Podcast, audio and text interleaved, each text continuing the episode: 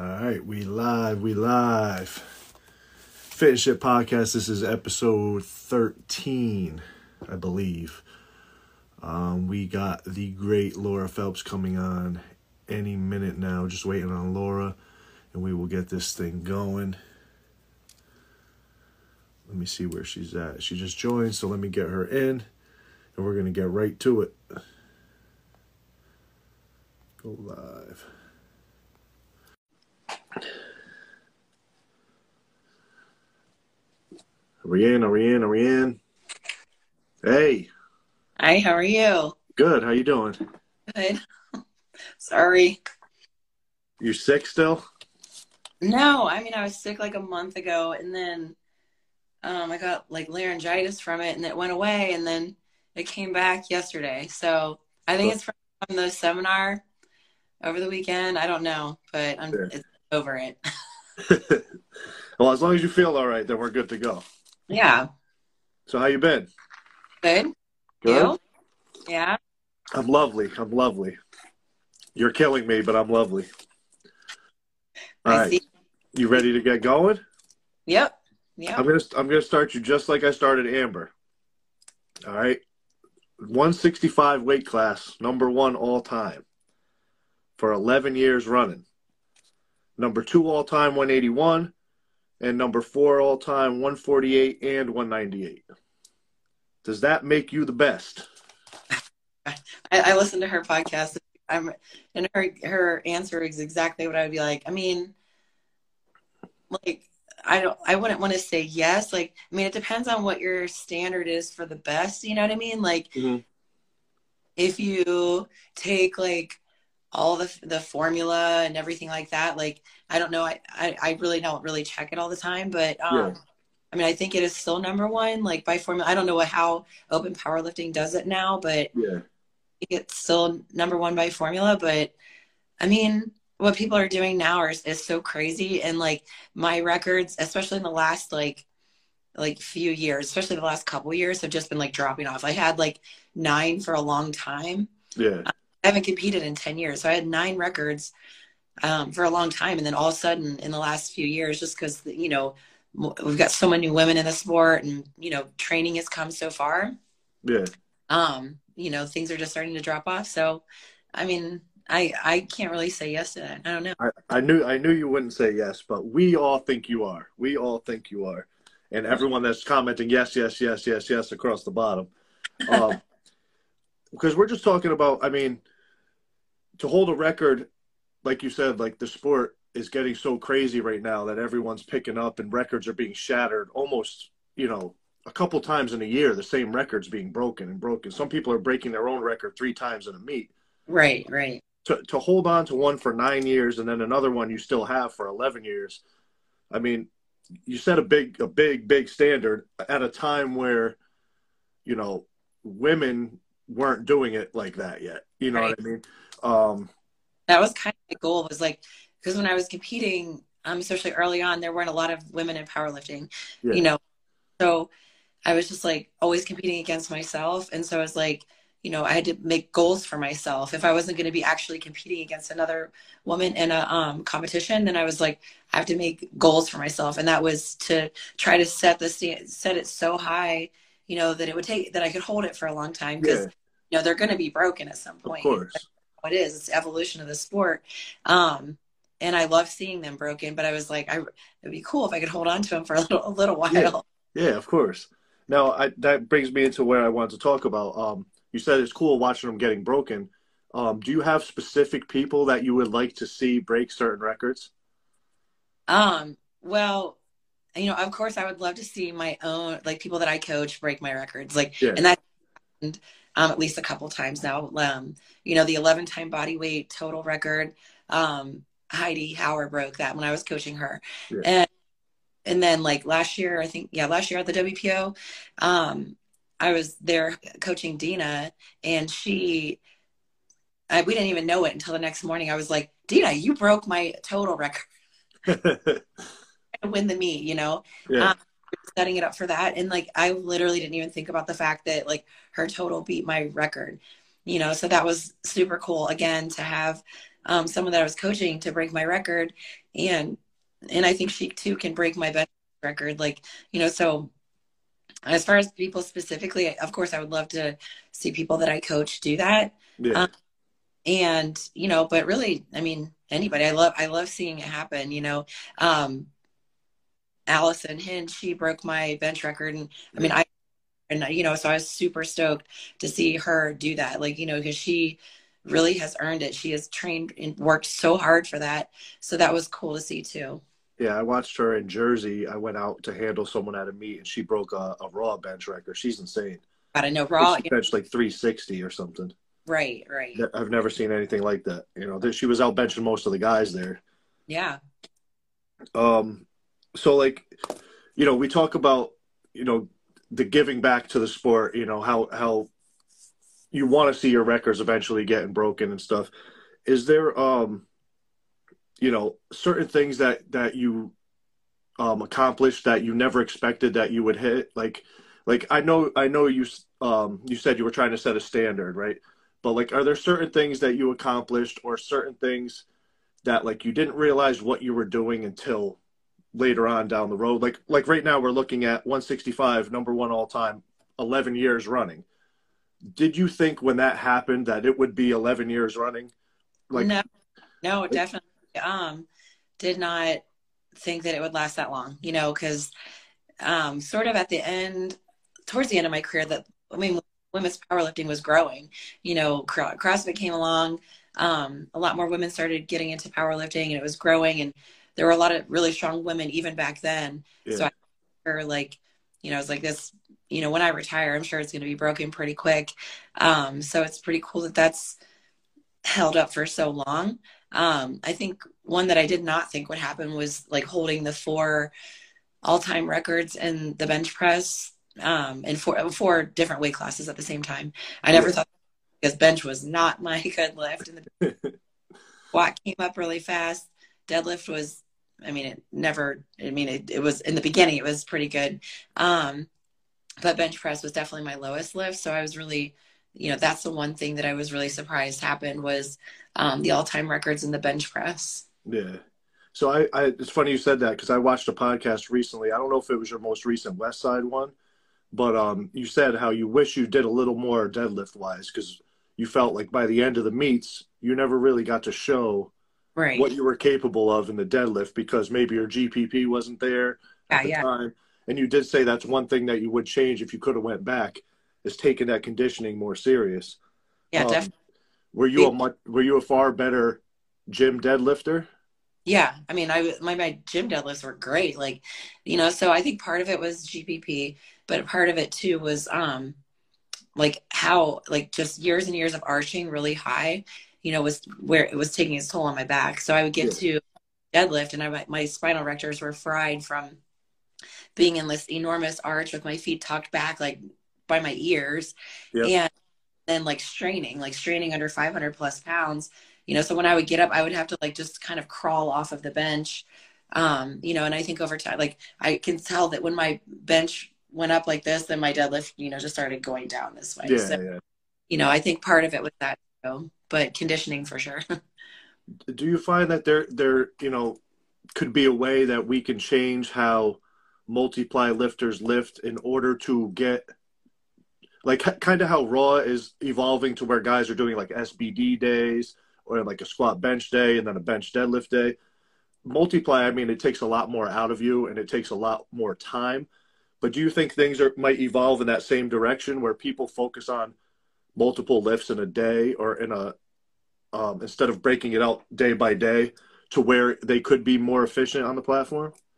Or do you think that's just too much work capacity and pressure and all that? Yeah, I think that that with the overload with the gear and like, you know, most of the time multiply lifters are, you know, typically using some sort of or overload accommodating resistance.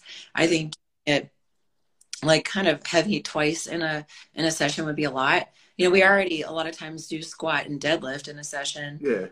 Maximally, but I don't think I would ever really coach someone to have them do um like a squat and a bench in a session or a bench you know, I would probably keep it keep it separate and really focus on that particular lift or that particular you know body part like upper body or lower body yeah so That's where just- do you where do you think it, it's heading right now as far as um let's just start with just multiply in general. Like what what are you seeing where it's heading?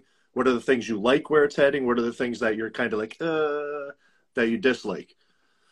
Um i mean i like where it's heading and the fact that there's just so many people getting involved. Mm-hmm. you know there's more people getting into it. Um you know i'd like to see more people more raw lifters you know at least like, try gear you know um just for the longevity of the sport you know and just for you know an understanding of it um you know i think that like you know we have a gym that's I, you know probably 50 well actually more equipped than raw.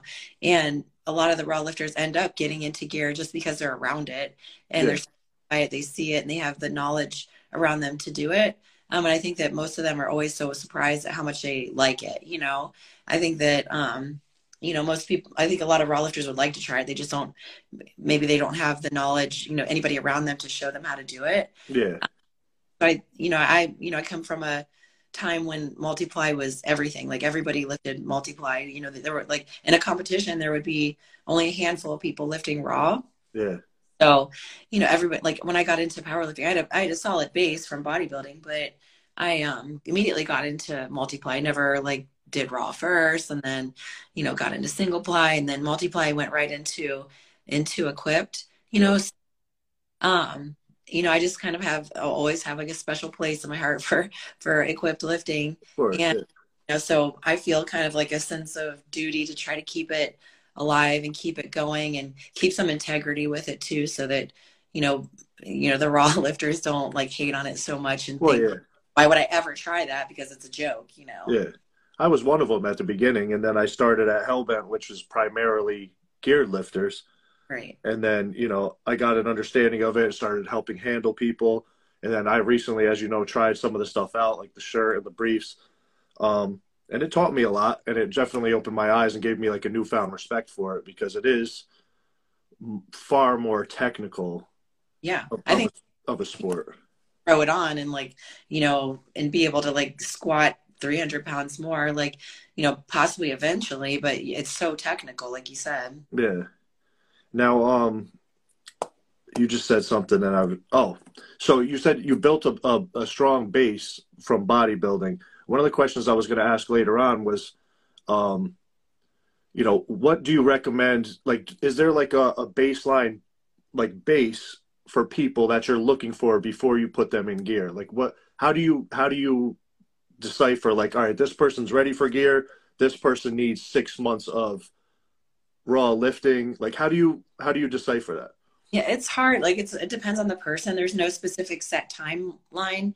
Um you know i wouldn't you know immediately throw them into it but like there's certain people that are more athletic. They pick you know they um, pick up training really well. They you know but some people lack stability. You know they they have all these deficiencies that you know as a coach you kind of there's just something that you can see when they get to that point, you know, that they're ready.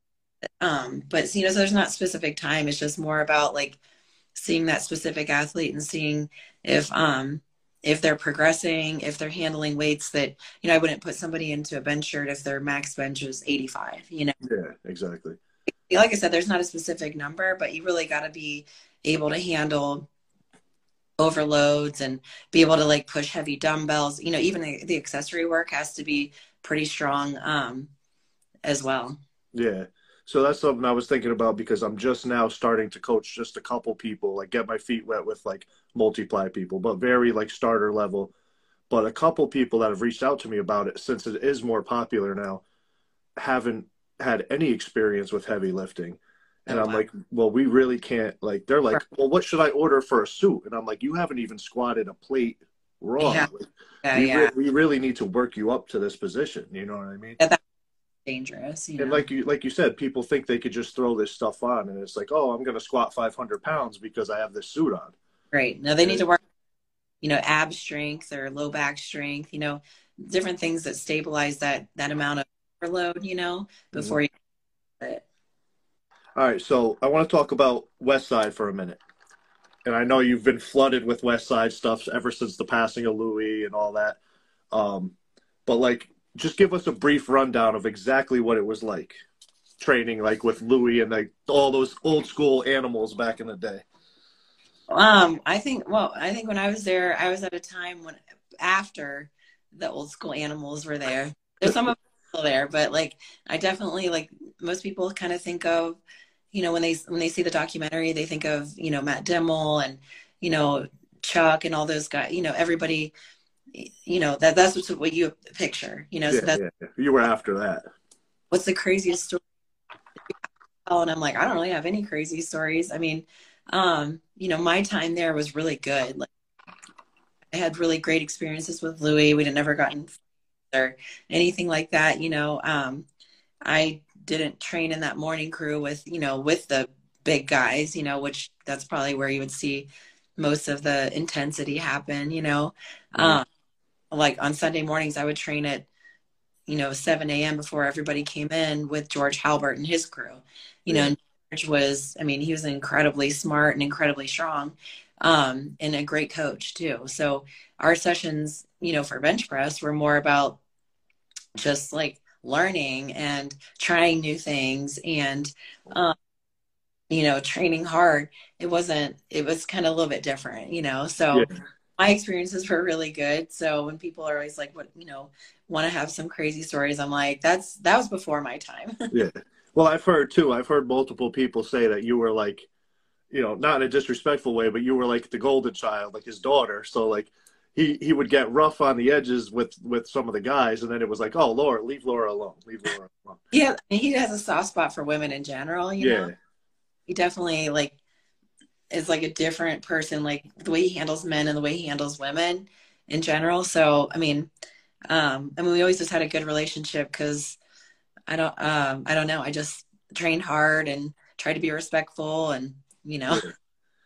So when like when you were coming up, you said something like there there wasn't many women or as many women going to like these big events. Um, was it different uh, compared to now with like the way you were treated? Um, like was there a lesser level of respect sometimes? Um, I like that's another thing too is that like I I was only met with like ama- amazing respect like by people like even men they were just like mind blown you yeah. know out of nowhere and um, you know broke my broke my first all time squat record, and every guy you know there because it was most men were, were literally like just mind blown. Like because these were like at the time they were like men weights you know and men yeah. remember george halbert tell me that because he the, you know was, was there at the wpo when i broke my first world record. And, and he, like he didn't know who i was but he was just like I just he said he was like I just couldn't believe the size jumps you were taking. And and really more so than anything at that time I just didn't really know any better. You yeah. know jumps that I took were were insane. It went from like 617 to 661 to 683 the 617 to 661 after you know my first time being on a big platform um, with the previous world record being 611 was just nuts you know? Most yeah. people like open up you know lower than the world record you know then take the world record maybe on your second attempt so you have a couple tries at it. I just yeah. like out there and opened up with 617 the world record. No I, I, would never let anybody do that now. I know i know. Right. But it's crazy. I mean you learn you you made it out that time but i'm sure you had meets where you learned from all those kind of mistakes too oh, know? sure. Definitely. I had you know people like really remember like they hear those um, statistics and you know, maybe hear stories of really great meets that I had, but I, I still tell people now that I coach, you know, when they get upset about having a bad meet or something like that, I'm like, I had more bomb outs than I can even count on my two hands. I, i've lost track of how many times I bombed out. I over- like to hear that. Oh, no, no, I mean, I hate to say, I'm not trying to like justify it or like. No, no, no. I get it. I'm just saying, like, when I bombed, I was like, for oh. a split second, I was like, this isn't for me anymore. I know. know? No, most people are like, I'm done. You know, this is the end of the world. And I'm like, oh my gosh, you know, like that's that's the test of this sport is being able to to have meets like that or have some adversity and, and stick it out. Like I never once was like, oh, like after Obama, I never once was like, um, you know, I need to quit or I need to change everything. You know, I just went back and started training again. Started training harder. That's it. Yeah. Right. So, you know, after paving the way, let's say, for, you know, as big as the sport has gotten, especially women and multiply. How cool is it for someone like you to see what like Allison, Leah, those girls are doing with like the main event project? Amber, um, is it Tara? Did I? There's four of them. Oh, yeah. Right. Uh, so how cool is that to see? That's like, very cool because like um, coming up, I, I never really thought about that. I never really thought about the fact that most meets I did, um, there were, you know, if I won money, it was because Louis gave the money to the meet and said like, give money to women too. But um, otherwise, like if I did a meet, like there, the guys would money, but not the women. Um, yeah.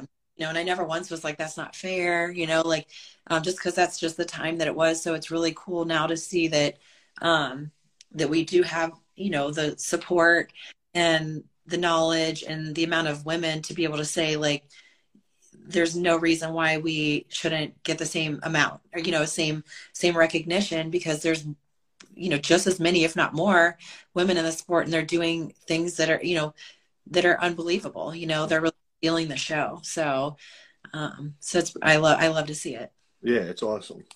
So i wanted to talk um during your during your time powerlifting, did you deal with any um, mental health stuff? Um, Depression, anxiety, stuff like that, or were you kind of more even keeled? You seem kind of even keeled. I know, I definitely am. Like I'm thinking back, like I was pretty even keeled. Like if things were going on in like in my personal life cause that, then yeah. But like as far as like lifting goes, um, no, I definitely um, lifting what really kept me healed. You know, it's what I lived for. Like maybe yeah. to really because like um my whole life revolved around it like i you know would you know not go to certain things or travel you know do travel or do things like that for fun because it was just like i gotta train i gotta do this. And you know so i kind of like kind of preach that to people now too is to have some balance because i completely believe that you can you know live your life and you know and still do this. This this sport takes up a couple hours of your day a few times a week. You know what i mean? Um granted like you still need to eat, you know, the way you should for for your training, sleep, and do all these things, you know. But mm-hmm. you know, there were times that I didn't come down and see my family as much as I should, or or things like that, because it just everything revolved around it. Um, but that's just what you know. I was kind of at a time in my life where you know I really wasn't happy otherwise. You know what I mean? So this is what kept me really happy and focused. You know. Yeah. So I mean, to be at that level though, do you think you could have dialed back your intensity for the sport and still have gotten to the level that you got to or do you think it was necessary? Um i think you can still like like be completely just as intense. Like as the intensity happens like during the training session it's only you know a small percentage of the hours of your whole week you know? Mm-hmm. um, you know intensity still could mean outside of the gym means like being disciplined your nutrition and your hydration and your sleep and stuff like that, but not so much that you can't like go to the movies or you know, I remember down going canoeing with friends because I was like, I have max upper tomorrow. I can't like row my arms, you know. like, yeah, yeah. Like crazy. That that that goes along with GPP though, you know, like being able to do other things and stay conditioned and um and still maintain your strength and actually have it make you stronger. Well, yeah, I've talked to a, a, friend of mine recently. Actually, brought something like that up, and she said, "Hey, like, I got a big max effort squat coming. Um, you know, I was supposed to go hiking the day before. What do you think I should do?" And I'm like, "Well, in the ideal world, you should be in good enough shape to, you know, go through the hike and still be good for tomorrow. But at the same time, if you took the day off to get to prepare for the max effort squat." and then you go hike and you feel sore the next day, you're going to kill me. So I didn't really know. I know exactly. There's a like because you're always going to be to the, to blame as the coach, almost, you know, mm-hmm. in, in a way. So it's like, um, you know, maybe the hike doesn't need to be the day before. It could be. I mean, honestly, it could be the same day in the afternoon. You know, like. Well, that's um, what that's what I ended up telling her. Yeah. I said, tell your boyfriend you're going to relax today yeah. After squats tomorrow, go for a hike. Right. You'll be good to go. You know what I mean? Yeah. So um so now you're just co- you coach full time, correct? That's all you do?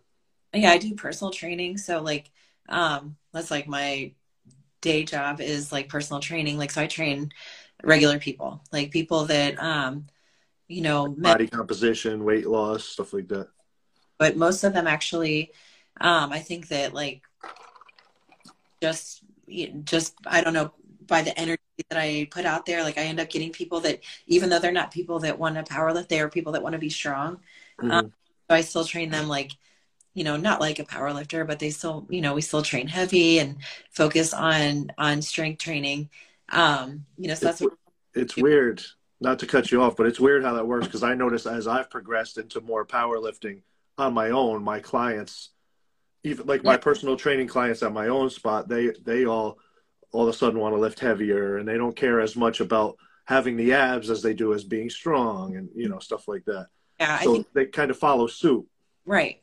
People are starting to learn that like being strong like strength is better for longevity like for their life in general you know? Mm-hmm. so i think you know people are taking it more seriously that like be, it's cool to look great and have abs and whatever but like to actually have like maximal strength will you know take you longer in life in general you know for sure yeah for sure so what right now what's your favorite style of, of coaching right now? Are you a bit more on the CrossFit end, or you do you mix them all together? Are you like power building? What's what's like your favorite right now? If you had to write your ideal program, who who would it be for?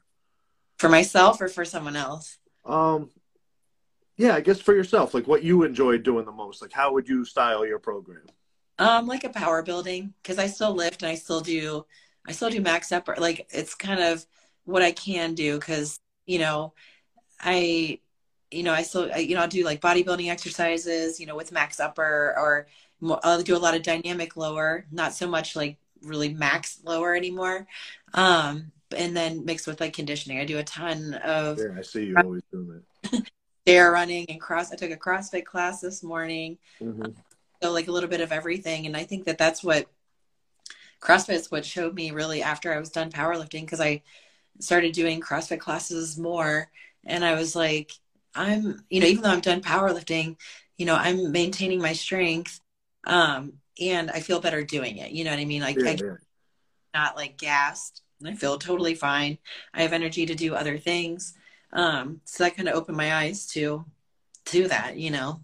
Yeah, well, that I I think I heard you say it, or maybe you said that Louis mentioned it. Like CrossFit is like, you know, the ultimate like sport of GPP. Yeah. You know what I mean?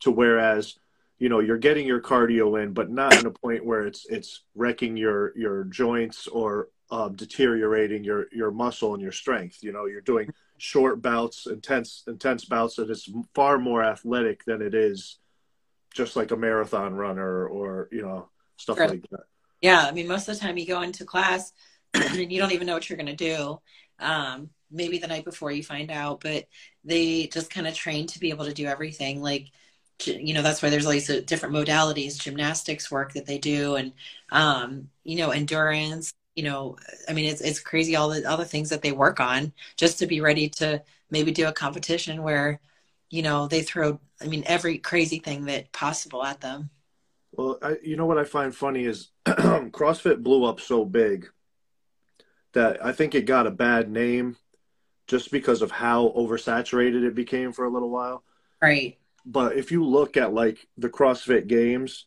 it's always kind of the same gyms represented. Oh, almost yeah. almost as if we went down to the WPO. It's the same they're pushing people out of the same gyms, same areas. Right. Constant. So I think, you know, my main gripe with CrossFit at first, before I educated myself on it more, was that I felt they sacrificed form for time or form for speed. Right. But then I realized that's just at these random CrossFit warehouses just down the street where it's oh. just any guys jumping in after a after like a weekend conference and now he just wants to train everyone. Yeah, yeah. With no rhyme or reason. But then you go to these top places and you're talking about like supreme athletes, you know what I mean? Where they'll do like a crazy amount of like like a, a workout that's like major conditioning and then at the end they max out like a lift and yeah. it looks and they and they PR like it's crazy. Yeah, yeah. After 30 minutes of rowing yeah. and right. you know kipping and all that. So, um, as far as the career goes, had this never kicked off, where would you see yourself? Where did you think you were heading career wise? God, I don't know. Or was I, this like your own? Was this your plan A, B, C? Literally, like I literally, I was just talking about this to someone recently because I'm like, what I do now with like not just personal training, but with like online coaching and seminars and stuff is not at all what I, you know, I was powerlifting. I wasn't like, I'm going to make a career out of what I'm doing. I never thought that. Like yeah. everything happened to me and where I'm at now happened completely organically as, you know, almost like, almost like it was like somebody literally people telling me like, this is what you're going to do. Like, this is what you have to do. Um, you know, cause I, if it was up to me, I probably would have been too, I don't know what the word is, you know, not shy, but I just wouldn't have had the confidence, um, you know, to do it, you know, because, you know, so it was just almost like it was, you know, definitely my calling. Yeah. Um, because when I was competing, like there wasn't, there weren't remote coaches. Mm-hmm. Um, just had training partners. Literally, like even Louie would say he's not a coach. Like he developed a system. He's there. He's helping people, but he's not saying like this is your program, what you're going to do. Yeah. Um, this is such a new thing, and um, started helping Louie teach the CrossFit powerlifting course. So that's where I learned. You know, I'd already been training Westside, but like teaching those courses with him and hearing him speak, you know, month after month for two straight days, I learned so much about the training system. So, you know, still wasn't like, oh, I'm going to do some seminars on my own. You know, it was just like learning from him. And then in 2013, I remember a um, a guy that I knew was starting a website for um, online train online training. It was so new, like the where you could subscribe to a program. And he tells me this plan about I'm starting this website and you can put workouts on there. People can subscribe. And I was like, I I resisted so hard. I literally was like, really? I was like, I'm, you know, that just doesn't sound like something that I want to do or whatever. And he literally almost made me do it. Um, and so I, that's how I got started. I literally got started doing it like that. And that, that ended up branching off into people wanting individual coaching, you know, so that was in 2013. And, um, you know, so I was like, well, I guess this is what I do now. So, yeah, um. I was already personal training and I really back then I had way more personal training clients. That's what I guess I, I really think that that's what I thought um, the rest of my career would be like was just like a lot of personal training, like, you know, till I was till I was retired, you know, just yeah. personal. Um, but then once I started doing more of the remote coaching, which developed more over time. I mean, when I when I started doing the um, that website that had the subscription, I had I mean I had way more people subscribing back then than I do even now because there aren't that many people doing it. So it was just like, I mean, the money was insane. Yeah. Um, now there's so many people that do it. It's, you know, you're really hustling harder to, to, um, to, you know, keep, keep clients and, and whatnot. It, I mean, it's really, it's really tough. Like, it's really tough. Like, um, you know, and then the seminar stuff like that I do now, the, the smaller seminars after the CrossFit powerlifting course was just something I kind of branched off and started doing because I'm mm-hmm. focus on technique. I mean, I kind of like uh, with my with my own powerlifting career, I you know I say this a lot to people, but like there were, you know, the difference between me and like the next you know few people, you know, as far as pure strength level goes, I'm sure it wasn't that different, yeah. but had a solid understanding of technique and um, I, you know, is a perfect storm. Growing up doing gymnastics, having that body awareness, um, really just helped me with with, you know, with especially multiply powerlifting, the wide stance and the sumo deadlift. Yeah. It all total sense to me, and it it just like you know it just came really natural to me. So that became my passion was to have these clinics where I would um, teach technique to people because I feel like I have a good understanding of it and relaying it to people. So. Mm-hmm so basically like that's a long answer to your question but like i um, definitely didn't see myself doing all of this but it's just stuff that just kind of organically keeps coming from you know one thing to the next. For sure for sure. I kind of had like the same kind of start you know i i started just working a nine to five job and got myself back in shape and people started hey how'd you do that? And i started just randomly helping people until people were like this is what you need to do. Like okay why aren't you charging for this? Why aren't you? And then, you know, then you just start, you know, the ball starts rolling. Then it was like the NASM stuff. Then it was personal training. Then Skiba harassed me for like two years to try powerlifting. And at the time, all I thought was like these big belly, like the ones you saw on TV, like World's right. Strongest Man. Right. And I and I'm like, all right, these just the first time I went to Hellbent was probably I, I started there two years ago, but I went there for the first time like five years ago, and I was super into like being in shape and super fit. And um, a kid came in with bags handing out cheeseburgers, and I was just like, "What? What is this? Like this? This isn't for you know what I mean? Like I was so thrown off by it." And right. I had just a complete different image that I was just wasn't sure about it. And then I left that day and I was like, that's just not for me. You know what I mean? And then yeah. he, he harassed me for years until I got back in there because he saw that I was a good athlete and had potential, you know. Right. But then, but then that started with you know, my name got out there a little with powerlifting, then the online coaching, and then things just kind of like they almost happened out of nowhere. Like I didn't even set up for any of this. It just yeah. kind of. Oh yeah. Like you said, it just organically happens. Yeah. But um, you you mentioned you know there's millions of online coaches now. You know that's another thing that is, is oversaturated. It, it's so easy with technology now to in, in with every industry it's not even just to shit on what we do right. but you know let's take music for example. You know you can download pro tools and buy a $30 mic on amazon and you can put out a, a rap record. Yeah. that sounds that sounds like a record you hear on the radio. Yeah. So like it's so easy now to do things to podcast to all this stuff. So with it being with with coaching being oversaturated what would you recommend? Like, what would you tell people that are looking for a coach? Like, what do they need to look for?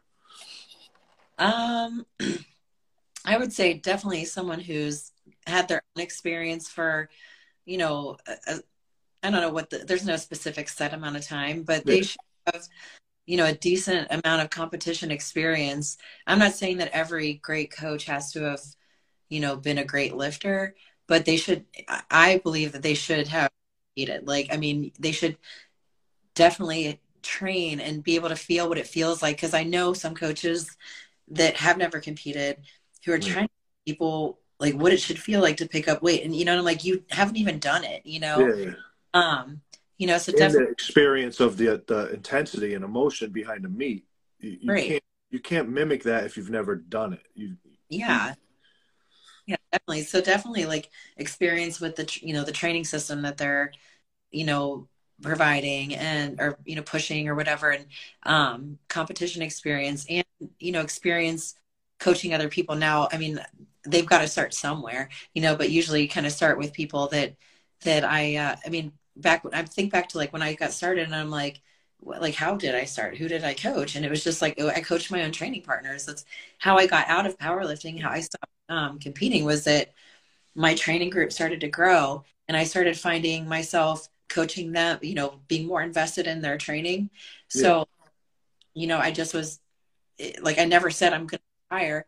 I just literally was just like, I am at the point now where I these people that I'm helping um, I care more about what they're doing. I, I can't even get my mind into that competition mode right now. I'm more invested in what they're doing. And so that just kind of organically too.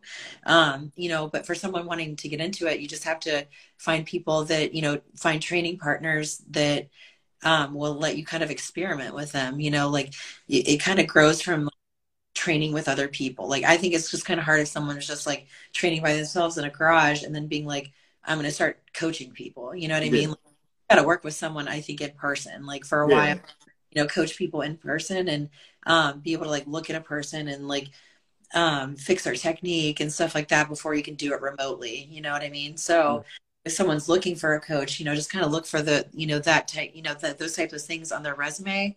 Um, and then also, you know, who, who, like, if they've already been through that, like, who have they coached? Like, it doesn't mean that it has to be someone who's a world record holder or, you know, the top in the world, but like, who have they coached and, you know, what kind of progress have they made? It's pretty easy to, to kind of do your own um, investigating nowadays with social, yeah. you know, at their profile and seeing like, you know um, who they who they coach and what they've done and um, if they've you know continually made progress. Everybody's going to have you know their ups and downs or whatever but um but yeah that's kind of what i would look for. Gotcha gotcha. So we're going to play a quick game. You ready? Yep. Oh god. Break a world record or a client breaking a world record? What's better? Um i i found more joy out of a client breaking a world record. Gotcha. That that to me says like everything that I've done, everything that I've, you know, invested into this, like, you know, it's all showing through someone else. You know, I know I can do it. Like, you know, um, I have confidence in myself, but can I like make someone else do it? Like, that probably is more satisfying. Yeah. Gotcha. Canvas or poly? Someone else asked that. Canvas. Canvas. Squat or deadlift? Squat. Bench or deadlift? Bench. Oh wow. Okay. Sure, Um, timed lifts or interval sprints? Timed lifts like uh, uh, like like uh, DE squats, like ninety second rest, stuff like that. or what's the other thing? So basically, interval lifting or interval interval, interval sprinting. Uh, That's interval. how you do both. Yeah, yeah, I know. Uh, but like, I think the most beneficial thing is interval lifting. So like a dynamic effort where, cause you're getting, you're getting conditioning that way too. But, um, you're also, you know, developing speed and explosive power. And, um, you know, so it's like kind of the best of all worlds in that, in that DE stuff, dynamic. Multiply or raw? I don't know why I wrote that. I know the answer, but I know, multiply for sure. all right. Here's the best one. Here's what everyone's waiting for: the women's pro am or the WPO. The women pro am. The best meet there is. No, but like, um, but pro am for sure. Just, just based on like the, uh, just like what it does for women. You know what I mean? Like Mhm. the that they have. Like I, I could care less, care less if I get anything out of it as far as like whatever, like notoriety, nothing. I could care. less. I could care less if I was just a silent person that you know, nobody. Like I love like just having it all happen and watching like the women have that experience and um is incredible to me. It's probably my my favorite accomplishment that I've ever done, if you want to call it an accomplishment. You know, something that I've ever No, I would say so. I mean, it's it's the biggest women's meet there is, like an all women's meet. No one's no one even did stuff like that until that. right and Yeah. that too. I mean, it was just like uh, I guess you know, su- you know, it was suggested by you know someone else that a friend of mine out in California, she hosted one out there, and it was like, why don't you have one out here? And I'm like, I don't know, I don't know if it'll, you know, if if we can have a women a meet that is just women. And the first I had in 2012, there was like 42 women. Um, and that's, you know, then, then it was just like, I get, this is what we do now. yeah, yeah. Meet. So So you plan on keeping that going for the foreseeable future? yeah, yeah, definitely. I think, uh, you know, I've, I've held a lot of other meets too, and I still hold, um, one other meet. Um, but I think that, um, I could see myself maybe in the future, like just like weeding it down to only focusing on the pro am. Yeah. So, Yeah. because I, I was asking because I saw you also said like this might be my last year, and then every year it gets bigger, and you're like, I can't quit yet. Yeah. I've said, I say that every year because I get so stressed out. Yeah, yeah, so stressed out and that's my own fault because I don't ask for help. yeah. Um, But I'm like, okay, this year I'm making a committee and I'm delegating some responsibilities. I have. yeah, you have to. so that's next for you, right? Or no, you have north of the border coming. Yeah. That's in like so. Oh, okay. Are you stressing out over that, or is that easier for you? I'm, I am, but I'm not because um, this is I'm I am in the fact that like this is the first time I've had it somewhere else aside uh, away from con- conjugate. Yeah. Um, so I'm having it at a different gym. But the guy um, who owns this gym, River City Barbell, he's been incredible. Um, you know, we've been talking about like you know how we're going to do this. Like he's been so accommodating. They have all the equipment there. We just have to kind of fit around and um, you know. So I'm actually excited about it. It's actually going to be in a way a little bit easier because I don't have to move all the equipment from like across the parking lot all the way over. You know, everything's kind of in the building. You know, so I'm I'm excited about it, but I always get stressed out before meets, and I just do that to myself. so I was going to talk about, um, you know, the heavy hitters at, at the pro am, but it's so far out that we don't know exactly what we're going to see or who we're going to see yet. So who are you looking forward to really seeing at north of the border? Um, north of the border, um, like, of course, I'm biased, but I'm really looking forward to see Taylor Reuter, Yeah. um, because this is her first time in gear.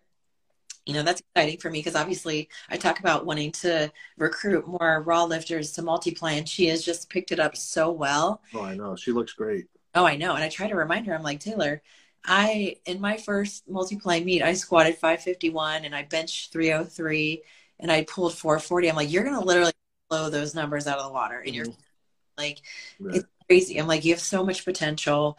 Um, you know, She's been what? What has this been? I mean, I'm bad with time, but I followed her. I've been following her. It's been what six months maybe in gear. yeah, maybe, yeah, that you know, She's- I was going to say four months maybe. right.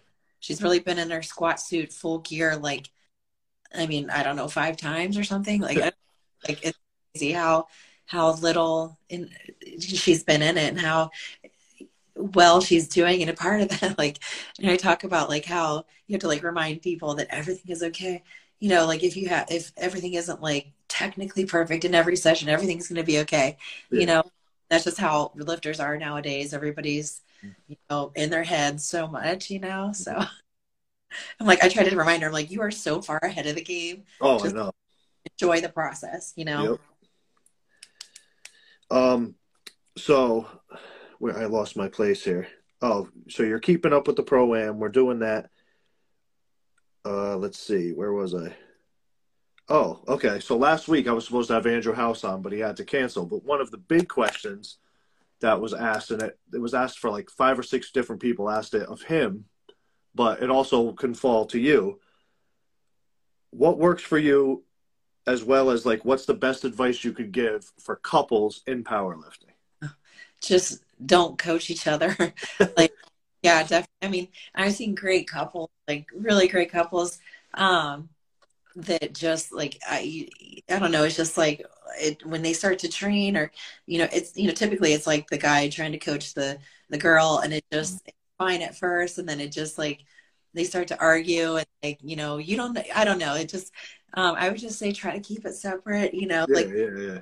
that he and his girlfriend or wife or whatever they train together and i think he coaches her Yeah. Um, definitely seen it work for people for sure but you know i'd say more t- more often than not you know I, I just see it like it's never really a good thing yeah, yeah.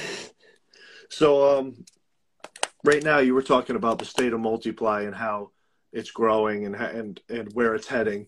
Is there anything that's changed in multiply um in the negative aspect? Like have you seen anything that you're like "Yeah, I wish it was more like it was before? It, like is social media one of those things? yeah definitely i mean it's like uh we never you know granted there wasn't like instagram and facebook and stuff yet um there was youtube so we might like set up a camera but we never really like like looked at the video posted it before we got to the next thing you know all these things that i'm just like you know i just that's the biggest thing in social media um with multiply but you know and this this isn't necessarily something that's different than it was before but you know just integrity and like have still you know if we want it to grow we got to have like meet directors and judges that hold a standard you know and i'm not saying i'm not someone literally like saying um you know that like people need to like bury the squats and multiply talking like literally just breaking parallel Well, yeah, the rules just have to stay more, you know, just similar the whole the whole way through. It has to be more consistency throughout the sport. that's what's really going to help multiply lifting you know sometimes when i see meets out there you know you know not to dog anybody or any judging or anything like that but i'm just like i just am like this is not going to help this isn't going to Yeah. help um you know no matter what you think about what that depth is like pe- there's no way, chance that people are going to look at this and say this looks like something i want to do you know Yeah, yeah. I just really think that that would be helpful if, you know, if, if more meets would, you know, just be more consistent with, with, with the, eh, we're only talking about the squat right here. Typically the, the bench and the deadlift are all, you know, we've all got the same standards and for the Yeah. most, you know, with, with some exceptions, you know, everything's pretty consistent. yeah. It's squat that's, that's really turning people away and, you know, causing people to have no desire to do it. and and that's and that's why I think um, where you lose a lot of these elite top level um, raw lifters is is they look at that and and they're held they believe that they're held to a much higher standard Yeah. and then you know some of them that are such like uh, elitist and purist mentality they're like I, I can never do that like you know so i think that's where you lose like people that are already in the sport, but just on the raw side. I think that's where people see stuff and they're like, "How does this count? What? That's bullshit." Like, Right. why am I why am I squatting three inches below parallel when they could go three inches high? You know, stuff like that. They also need to remember that you don't need to go. There's nothing that says I that know that you have to go too low. Yeah, three inches below parallel. So maybe like everybody coming to an agreement about what parallel out actually is and understand if a raw lifter, if you're watching a raw lifter from the front, they're squatting narrow, it just looks, you know, it looks like super deep. But if you actually looked at it from the side, it's it's the same. it's the same. It's the same. So understand, you know, I think they need an understanding of the ultra wide stance in the in the gear. Um, you know, in like everybody coming to like more of an understanding of what breaking parallel actually is, you know.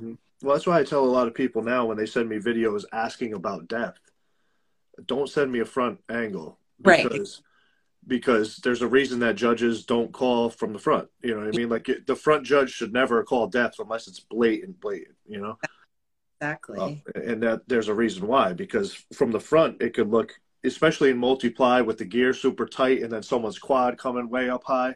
You know, I've seen guys look from the front six inches high, and then you look at a side and they're completely fine. You know exactly. I mean? Live. So- All right. So I want to go top three male lifters, active, and top three retired. My gosh. Your fa- your favorites, not like the uh, you know stereotypical open powerlifting one two three. Your favorites. oh my god. This this is where it's really bad because I'm really bad about like powerlifting, especially men's powerlifting. Yeah. Um, you know, you hear about like.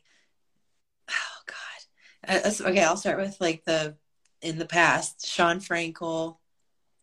Um, like he was he like I, I guess just because I was lifting with him back in the in the day, and he just was so dominant and consistent.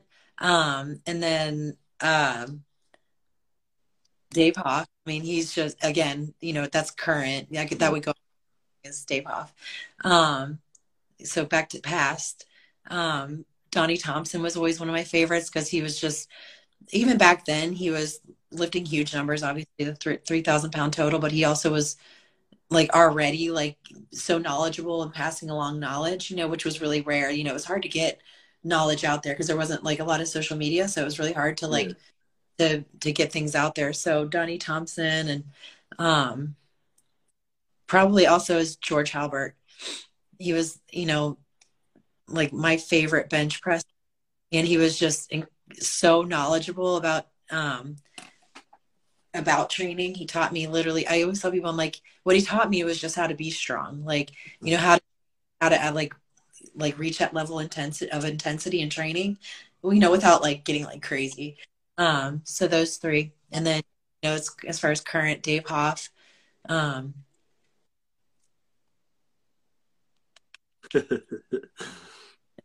like Do you want to go to females and go back after?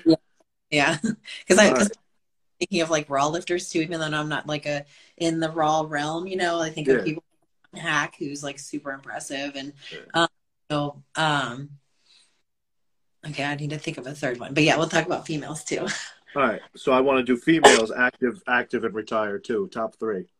Um, retired Becca Swanson for sure. Like she literally was the person, the pioneer that paved the way for me um, in every way. She's the person that did like the first everything, the first 700 pound squat, first 800 pound squat, blah, blah, blah. Like um, Becca Swanson, um, she was actually, she actually lifted in my very first meet. Um, so imagine like your very first meet and you're watching Yeah. this, that, you know, she bench pressed 500 pounds for the first time at that meet. And I just was like, totally mind blown, you know. So Yeah, that kind of helped me, like, you know, help my brain think like what was possible, you know, because I was bench pressing 300, but to watch someone do 500, it was like, like that just opened my mind to possibilities. Yeah, yeah. Yeah. So Becca Swanson, um, Kara Bohegan, just because um, she was, she was also at that incredible. Like she was, she was kind of like at the towards the end of her career when I was getting into it. Um, but she was an incredible bench presser. I learned a lot about bench press from her. We ended up training together. Um, and then Amy Weisberger, Amy Weisberger for sure, because again, she was another one that um, like really you know paved the way for women at that time and she wasn't someone that was like genetically gifted whatsoever we're talking about a, a, a girl off the streets that like probably had very little genetic potential but just trains harder than anyone i know and still trains she still comes to the gym today um, you know she comes to our gym three yeah. days and still trains her ass off like there's wow. no her like whatsoever like like her workouts look different than they did back then she's um, God, she's got to be like almost 60, like upper 50s, and um, just trains super hard. Capacity she can do, you have to like tell her no, you know? Yeah, yeah, yeah. So those three are my top favorite in from the past. All right, and, hold on one sec. We, okay. I'm getting a thing that we only have a minute. We have to restart it real quick. Is that all right? Yep. All right, I'll be right back. All right, we're back for part two right now. Let me just get Laura in here.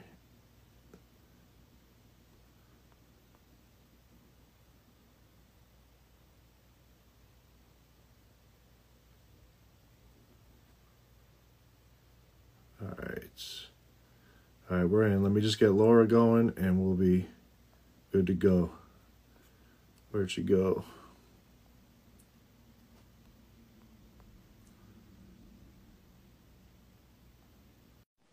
All right, here we go. Here we go.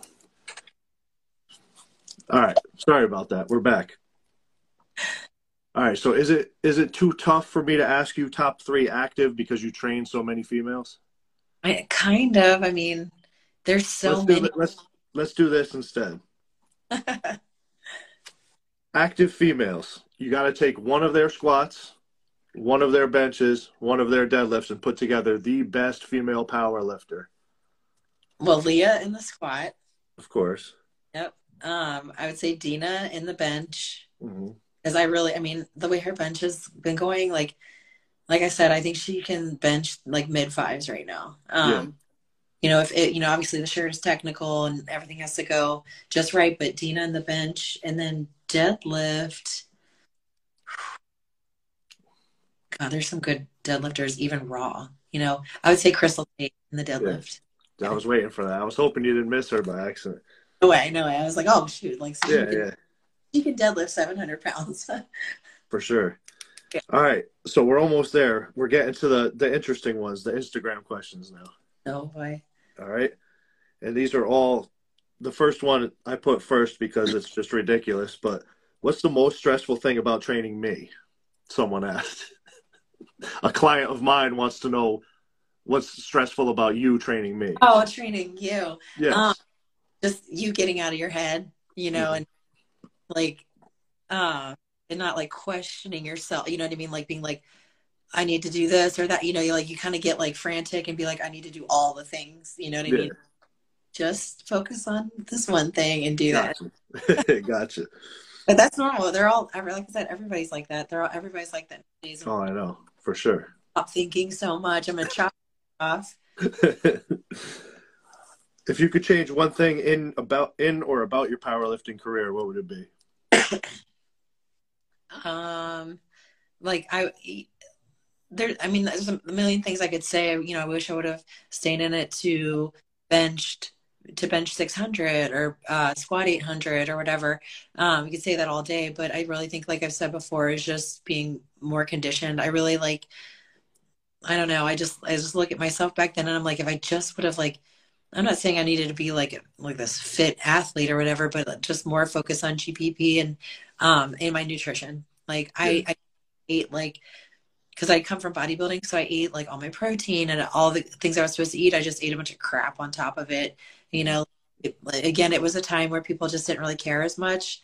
Um, like nowadays, people are way better about understanding. Yeah. Like you know, it you know you don't eat, have to eat like an asshole. Yeah, yeah, for sure. Um, someone asked, how do you implement more CrossFit into a powerlifting program?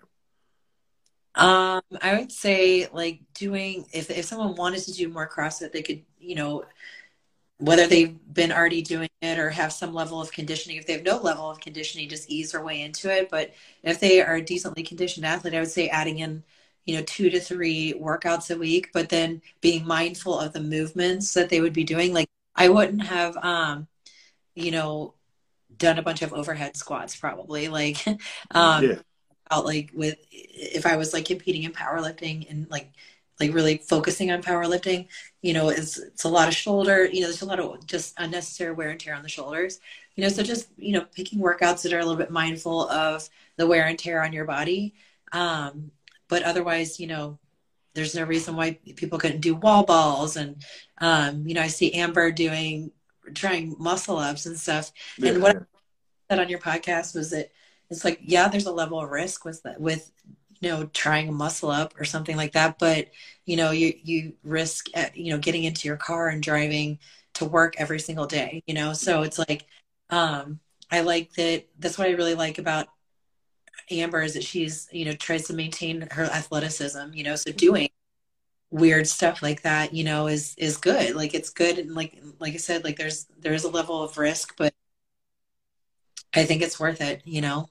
I mean, it, what's weird, I'm just thinking about this now as you're saying it. I never put it into perspective before, but you know, the, people talk about the risk of those things as if we're not trying to squat a thousand pounds.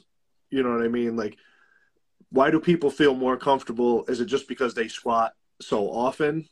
Like, there's a hell of a lot more risk to putting a thousand pound squat down than there is doing 10 wall balls. You know what I mean? Yeah, yeah, exactly. So it, it's, it's weird what we consider risky. Like, I, I, I, guess like how you said on the Westside podcast, people get too specialized mm-hmm. and maybe anything out of that specialty becomes a risk. You know what I mean? And that's what they think. For sure. So if you kind of condition yourself to doing other things, like it, it does like, um, like, like build more of a level of athleticism that I think will pay off. And yeah. I think it, it's funny too because I used to play basketball a ton, and in the last like year and a half, I stopped because I'm like, I can't mess up my training. Like I can't roll an ankle roll my ankle exactly you know so it, it, it's tough like trying to find the balance like i would love to get out there and get my extra cardio in and stuff but then i'm like oh, thing with with basketball that's just plyometrics yeah. Yeah. I know. There you go. Um we talked about it earlier and you've talked about it a ton. Someone asked how to increase work capacity and that your best recommendation for that is just timing your rest periods correct? Yeah definitely. Like um timing your entire workout really. Like you know i talk about this a lot in seminars is like if you're going into your like let's max effort workout um, with a plan so that you're only if you're working at at max of some sort of variation doing it all in like seven to nine total attempts going through your first pretty quick and then spacing out your last three just your last three you know five maybe ten um, you can actually get through that first part relatively quickly mm-hmm. um, when leave plenty of time for accessories. So I think what people do is they spend so much time and um, mental focus on the main lift, they've got nothing left for accessories. Mm-hmm. Up doing like some leg curls and then they leave, and that's how can you build a work capacity if that's all you do? Mm-hmm. You know, I think focusing on like making sure that that first um, thing, whether it's a max effort variation or the dynamic effort. Obviously, dynamic effort, keeping your rest periods really short is going to help your conditioning, but it's also just going to leave a lot more time for the special exercises so that um, you can build that work capacity. Gotcha, gotcha. Um, this next one's interesting. So, this kid wrote, "What is your opinion on athletes and multiply?" But this is a young kid that comes to our gym from New York. He plays him and his friend play high school football, and they're very high level. They're both D1 recruits. Yeah. Um, I think what he means is he's he catches him and his friend catch flack for the fact that they lift in gear when they play a competitive sport that involves such physicality. So I think people think they're not building their strength potential to the max because they're in gear rather than raw. So what do you what's your opinion on that? Um like what gear are they wearing like like um i think that athletes sh- should wear at least like a um like not a crazy tight but like a moderate pair of briefs mm-hmm. in um and then you know, same thing for deadlift. They're doing sumo deadlifts. You know, it's just a form of overloading, but it's also going to protect their hips, you know, and save their hips. Um, get massively stronger, especially from the overload. You know, so I think that you know wearing gear, especially in squat and deadlift, is is fine. I don't. I mean, I'm. I don't have a lot of experience in the bench press with athletes wearing a bench shirt. You know, definitely, you know, wearing a slingshot or something like that. As long as they have like the knowledge around them. You know, it's not like doubt that these kids are wearing a bench shirt every single training session. You know, it's probably no. like like you put it on sometimes. You know what I mean? Majority of your training is raw, and majority of your special exercises are raw. Obviously, yeah. is yeah. what is strength, not not your one rep max on a certain variation. Like that happens. Yeah. So that's just a tester. It's not a builder. I, I think maybe the people around him are thinking that the gear's doing the work at that point and you're not still developing muscle and strength and endurance. You know what i mean? So right. Now they're going to build muscle strength and endurance in the special exercises that they would be doing without the gear. Yeah exactly. Um, this is an interesting one that i get a lot and then someone's asking you too is um, you know we always say as coaches like for people to listen to their body more but when how do you like usually explain uh, the difference between like pushing through a workout and pushing like needing to rest? Um, I think like you can kind of see that in there's certain things like are you know how are you sleeping? Um, you know if you're starting to sleep like crap and um, losing your. Um, yeah, like you know if you're if you're losing sleep, if you're losing your appetite, if um, certain movements, even your accessories, are starting to go backwards, you know, those are just signs that you need a break. Like, I don't like in that. I don't think that anybody like if your training is set up properly, like you shouldn't really need a deload. Um, but that's those are t- they're that's in a perfect world. You know, that's saying that's that's assuming that you eat perfectly and get all your calories and um, don't eat any processed crap and you drink you know plenty of water you know enough for your body size every day. You sleep eight to ten hours a day which probably for most people isn't happening you know. So therefore like all the things that help you to recover you know it's like it's most likely not happening. Um, so so those environmental factors are what can cause you to need that rest. Mm-hmm. and so you're seeing those types of things happen like you know um, even grip strength. And when people start you know like on you know just for no reason at all start losing like grip strength that's usually a sign of needing you know some sort of recovery. Yeah that's kind of where i went with it too when i explained to her i said i would judge off of accessories more because we could all push through a max effort lift. Right. But if if you let's say you know every week you do Tate presses with the 50 pound dumbbells and now you're doing 30s yeah. because you don't have the energy maybe this isn't one you want to push through. Maybe that's your body telling you, like, hey, you got nothing, you know? Yeah. Um, someone asked, do you prefer to keep accessories and supplemental movements the same for a wave or change them? And I know that answer. I could answer for you. You change them every day. I definitely, so. but that's not to say that you couldn't. Um, if you find an accessory for you that you really benefit from, um, you could do it like two to three weeks in a row, but then you got to switch it out. You got to like change, you know, change it to something else, you know, bring it back in later, but you don't want to go past three weeks in a row. Yeah. Um, advice for someone's first transition into a suit after just wearing briefs. Um, I I, th- I always have people start in briefs because that'll give you the idea of what a suit will feel like. Like, you know, the only difference in a suit is just more resistance, um, and then having the straps, you know, that are going to you know be a different feeling you know? So um get used to wearing briefs get used to sitting back with a wide stance um, perfecting the technique in the briefs and then putting the uh, the addition it's just an additional layer once you put the suit on and then getting used to the straps. You know the straps are going to make the bar feel weird on your back because you can't really feel the bar like wedged into your back. It now it's there's this layer of material there so that kind of getting used to and that's where training partners come and you know come along to help help you set the bar in the right place and and whatnot. Yeah. that's only the biggest difference when you throw the suit on over top of that is just more resistance sitting back into the suit and then getting used to the feel of the straps. Gotcha. Um, advice for young new and beginner female lifters? Uh um, I would say like just to surround yourself with people that are going to support you, which I like what I love about kind of where we are right now in powerlifting is that there is a ton of support. Um, I think any time I can't think of anybody I've ever come across at this point that doesn't live somewhere like whether they have other other female lifters somewhere at least within driving distance that they can train with. You know, find find the right people to surround yourself with.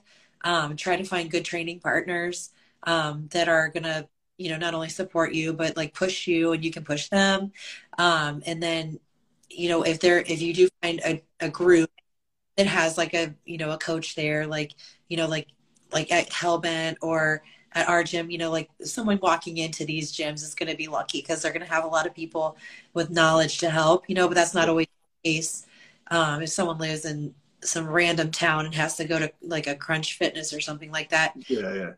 But that's where like hiring a good coach comes along you know um, doing some research to find someone that has experience working with women particularly um, and you know it doesn't have to be only a female but you know even if it's a male has experience um, training women um, even remotely. That way that you like even if you have only have the option to like i said train even in a garage or something like that if you have someone that's supporting you um, a coach that is supporting you from afar that's helpful. That's very helpful too you know because you're going to be sure. sending videos and you know just knowing that you're going to be the programming that they give you is going to keep you safe so while we're here while i have you both here because i see hallie is in here yeah i do not want to see her in gear. Not yet. I think was I think tonight like for so she's been at the gym I think three times and I literally told her I'm like I'm like I swear to God there's more people that in here besides me my client Jason and then Grace. Because that's like was coming and that's all that was there. But oh, finally oh, really? like everybody came in and Leah came in and yeah. um, feel like they tried to talk her into something. Um, I'll I'll come out there and fight everyone. You better, you gotta, you gotta tell Leah. Don't tell me. Leah I'll be trying to get her into briefs. Oh, I know. I'll text her later because I need, I need Hallie to come back and smash some records over here first. She like deadlifted like 400 pounds plus like 80 pounds of chain. I'm like, yeah, she's legit.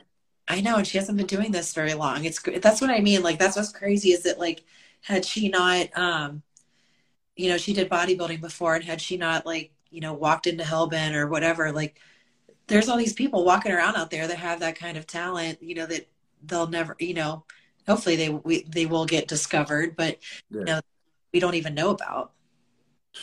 That's nuts. All right, so I think I think we're wrapped up. I have like random stuff written all over the place. All right, so how I like to wrap it up is just letting you get open mic for a minute. Um, talk about what you got going on, promote your north of the border. Are you? Oh, is this? Have we announced this um, collab with you and PT thing? With um. Can we with, not discuss yet? Is it announced? Is it official? What do you mean? With, I don't know. I, you were doing the thing with Persist Fitness, and yeah, yeah, yeah definitely. Uh, I I've been coaching Sarah for several years now, and over this time, she's been like learning and getting all these certifications in mm-hmm that area, like, you know, with the FRC and the internal strength stuff, um, and has just been um, like learning so much. And I, you know, it's finally she's at a point where I'm just like, it's time for you to like get this out there, you know? So mm-hmm. that seminar was incredible. Like, I was literally like, we need to do more of these together because they just go hand in hand. Like, not just the fact that she kind of caters like you know her conjugate mobility program towards like what I do with, you know, laying out the max effort lower and max effort upper. Um, but even people can work with her that, you know, maybe they don't do conjugate, you know, yeah. fine. But this is what people people need to be doing in conjunction with their their powerlifting. Because yeah, I'm I'm adding it in. I talked to her. You know, I luckily I got out of powerlifting without an injury, but I God, I'm so lucky because I would just walk right in the gym and start working out. I never did like stretching or you know that's not what this is necessarily stretching but you know that's what makes it unique so she's already been helping a lot of people um you know with great success so i'm just like i keep just it's awesome because you know as a coach like you probably see this like people expect you not only to be a coach but also an orthopedic doctor um, yeah, yeah. therapist like it's like i don't do that you know what i mean so it's oh, so have someone like okay this is who you need to go to to get yourself right you know um mm. lucky that in powerlifting i had that like i said the gymnastics background you know i had the flexibility and whatnot to not get injured but plenty of people. I've seen people, I have witnessed more people break their arms, blow off quads, like all these things in person. And it's just like, like we don't, we don't need to be doing that anymore, you know? Yeah. It's funny you said that because the therapist thing, I always say like, I just, I, I just made, gave myself the wrong title. You yeah. I mean? If, if I put the word therapist instead of trainer, oh yeah, I could charge three, four hundred dollars an hour. You got to be able to do it all. Yeah, I know exactly. So, um, anything else you'd like to discuss? Anything you want to promote? Anything? Any advice you want to give? Mic is yours, and then we'll get you out of here. Um. Well, I mean, just first and foremost, like everything on the on queenbeepower.com, that's where you'll see different seminars that'll be listed. Um, links to my YouTube, the Team QBP, with tons of different um, accessory movements and things like that. Because that's what I try to focus on now is like just educating people and giving people tools, you know, to do um because I think that's what people I, I noticed with like a lot of the seminars even back in the day with the CrossFit powerlifting was that people want they they want ideas for accessories how to fix weaknesses stuff like that. So I kind of focus on that. Um and then like like any information on on my website about you know coaching or links to the subscription are on there. Um and then um, Persist Fitness Training. Um, I think it's persistfitnesstraining.com, or just look her up on Instagram, is where you can find her links to the um, conjugate mobility subscription. That's some, it's awesome because it's like that's what I want. I want to go in every day and have someone tell me like these are the the, the mobility. This is the mobility you need to do. It like that's going to benefit your your next lift. Right, exactly. Because, like, I mean, I've seen plenty of people post stuff like of these cool like mobility exercises. It's like, okay, what do I do with that? Like, where do when do I do it? How much of it should I do it? How frequently? Where yeah. this every day. This these are the exercises with videos um, telling you exactly what to do. So I'm really trying to urge my clients, my athletes to to do it as well because I think it helps me because you will do better. Yeah, um, for sure so I definitely want to see people focusing more on on their overall health. You know, everybody's focusing on getting stronger, but um, I just enjoy seeing people like focus on on their health in general. Um, yeah. Longevity, because I see a lot of people come in the sport and come out really quick. Um, sure. So you know, seeing people be able to stay in it longer would be really cool. For sure. All right, Laura, it's been a pleasure. Thank you. Thank you for coming. We'll do it again soon. All right. Good. Thanks so much. I'll talk to you soon. Bye. Bye.